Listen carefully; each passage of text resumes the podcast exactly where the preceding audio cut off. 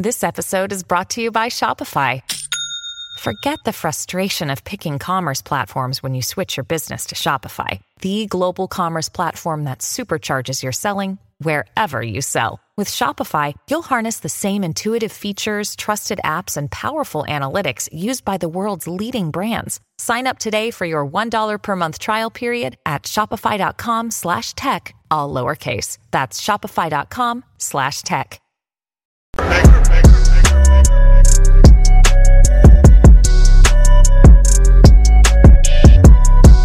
I am back. Rodrance for Black and White Network. If you're new to the channel, punch the subscribe, like, comment. Let me know what you think about this down below. So, behind Dylan Mulvaney, the social media influencer, TikToker, biological man that likes to portray himself as a little girl, that promptly destroyed, single handedly, it seems, along with uh, decision makers at the top of Bud Light and whatever ad agency, the one we're about to get into, that brought them all together. Uh, this is the company that hired said uh, TikTok influencer. And evidently, I guess this would be the kind of ad agency that would, for example, hook up black and white sports with some brand name. Nah, We'll find our own brand names. Thank you. Especially the kind of jobs you mother effers are doing because you have single handedly destroyed a product along with, um, of course, Bud Light and their bad decision making. We're finding out. We got salespeople quitting at massive rates. We've got massive amounts of money that are just going away for Bud Light, dropping off face the planet burning money. It's like these companies have decided we don't care about making money anymore, which should be like capitalism 101 kind of thing, but they've turned their backs on it for the sake of social causes. I still find that strange, and, and I will continue to say that if I'm a shareholder of one of these companies, um, your ass has got a lawsuit coming because it's your job to try to maximize profits on behalf of me so I can make some money. That's why I invested in your company. Uh, I didn't invest in their company, but you get the point. And they're not doing that. I mean, they're letting their shareholders just die a slow death, and at this point, it's not that slow. This has been a, a, a we're on about week 12 now, literally. Week 12. And it's not slowing down, it's not going away and Anheuser-Busch is taking a beating. So is the ad agency that has brought these all these entities, these three entities colliding together in one big horrible woke concoction, a silver bullet to any brand name it seems. They loaded the gun. An 8-year-old marketing firm out of San Francisco now, if you're in what's supposed to be this great American beer company, do you think hiring a marketing firm out of San Francisco, say it out loud, folks, you think that's a good idea? Because I, I would be like, you know, they're in San Francisco. Are they really reflective? Are they, are they, uh, are they reflective of our morals and value set being in San Francisco? Are they going to be thinking the same way that our customers and clientele do? It's weird. All these companies have chosen to completely ignore their own demographics. It's weird. Was responsible for an eight year old marketing firm out of San Francisco, was responsible for Bud Light's partnership with Dylan Mulvaney and the disastrous tie up sent the firm, quote, into a serious panic mode. A New York Post has learned. I'm sure Captive 8, a San Mateo, California based firm that pairs social media influencers with major consumer brands, is the outfit that introduced Anheuser-Busch to the 26 year old transgender actress.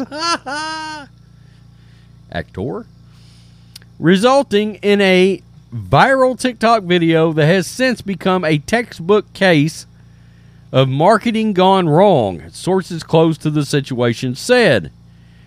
Nationwide backlash over the video, which unleashed a firestorm when it was posted April 1, showing Mulvaney holding a Bud Light can while taking a bubble bath, sparked anxiety and confusion inside Captiv8's offices during the initial days of the controversy. According to a source with knowledge of the situation, quote, there was a lot of chatter among employees about what blowback the firm might face over the botch campaign, according to the source. Surely a hell of a lot. Quote, internally, the company was in serious panic mode. It couldn't immediately be learned whether Captiv8, which claims to have a database of more than 1 million influencers on YouTube, TikTok, Instagram, and Twitter, was also responsible for now infamous Bud Light beer that bore Mulvaney's image. It also wasn't clear whether Captive 8 played a direct role in producing Mulvaney's TikTok video. In other words, did they help film it? Holy crap, this is great. Captiv8 didn't respond to repeated requests for comment. I'm sure they didn't. Co founded in 2015 by Chris, Krishna Subramanian. Wow, that sounds like a bad guy in an anime movie a Silicon Valley investor who sold online ad network Blue Lithium to Yahoo in 2007 for 300 million. Captive 8 has worked with Walmart, American Express, Twitter, and Kraft Heinz, according to its website. I bet they're not working with Twitter too much these days. Subramanian has made himself available for media interviews as an expert on influencer marketing. Oh boy.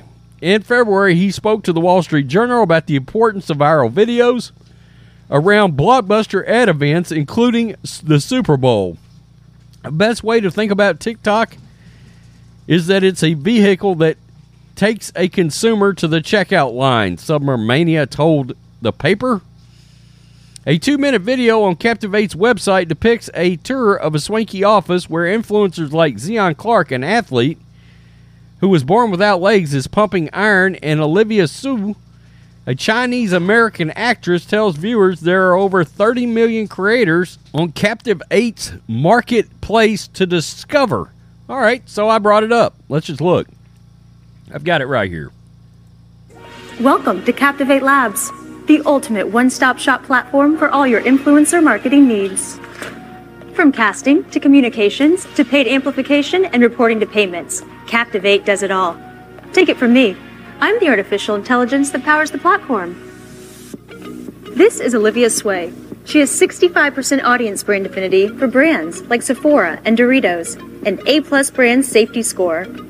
There are over 30 million incredible creators on Captiv8's creator marketing suite to discover, including yours truly. So you'll definitely find the perfect talent. Okay, who's watching her? That's all I want to know. That's enough. I can't stand any more than that. Uh, look, when your marketing ad feels a lot like one of those promotional videos that was in Robocop, you know, about the evil company that produced the big ass robot with the cannons on it. Um, man, God, does this resonate with people? Is that where we're at? Where something like that feels warm and cuddly and and you're able to able to and want to market yourself around? Oh my god. What a creep show. But that's just a quote staged advertisement according to a source. Look, Bumble knows you're exhausted by dating. All the must not take yourself too seriously and 6 1 since that matters. And what do I even say other than hey? well, that's why they're introducing an all new Bumble with exciting features to make compatibility easier, starting the chat better, and dating safer. They've changed, so you don't have to. Download the new Bumble now. Who said Captiv8's real office is a small space in San Mateo that can accommodate about a dozen staffers. Most of the company's 100 odd employees work remotely. That is hilarious. Captiv8's real office is in a small space in San Mateo. Guys, what I'm picturing right now is some uh, low life shopping center with a suite they've rented out right next to, you know, the suite where the Balco the Balco situation happened out there involving Barry Bonds. Oh, the Health and Wellness Center, known as Balco. Yeah, I, I, don't know if anybody's old enough to remember the big steroid blow up in sports, but you get my point. Uh, Captiv8 appears to have returned to, quote, business as usual following the initial panic set off by the Mulvaney crisis. Bud Light parent Anheuser-Busch InBev which also didn't respond for requests for comments, have been tight-lipped of the origins of the ill-fated Mulvaney campaign. The company placed two executives, Elisa uh, Heinerscheid, the vice president of marketing, and her boss, Daniel Blake, on leave in April. After the firestorm erupted, the Belgian-based conglomerate told distributors that Mulvaney's beer can was not produced by Anheuser-Busch or any of its facilities, and it had a it had fired a third-party ad agency that was behind the Mulvaney video. Several distributors told the Post, "quote Ad agencies send out hundreds of influencer kits a year, some of which who have customized cans included. This was one of those dis- situations. A distributor based in Texas." told the Post in April related to one of Anheuser-Busch's talking points. Yeah. So let's let's just slide down here. Most recently, Bud Light sales suffered their worst week ever, falling 25.7% during the week that ended May 20th, endangering its status as the U.S. number one beer company. I think they may have already lost that. The plunge follows a 24.6% decline from the previous week and the sixth straight week that sales have taken a major hit, according to Bump Williams Consulting, and Nielsen. Wow.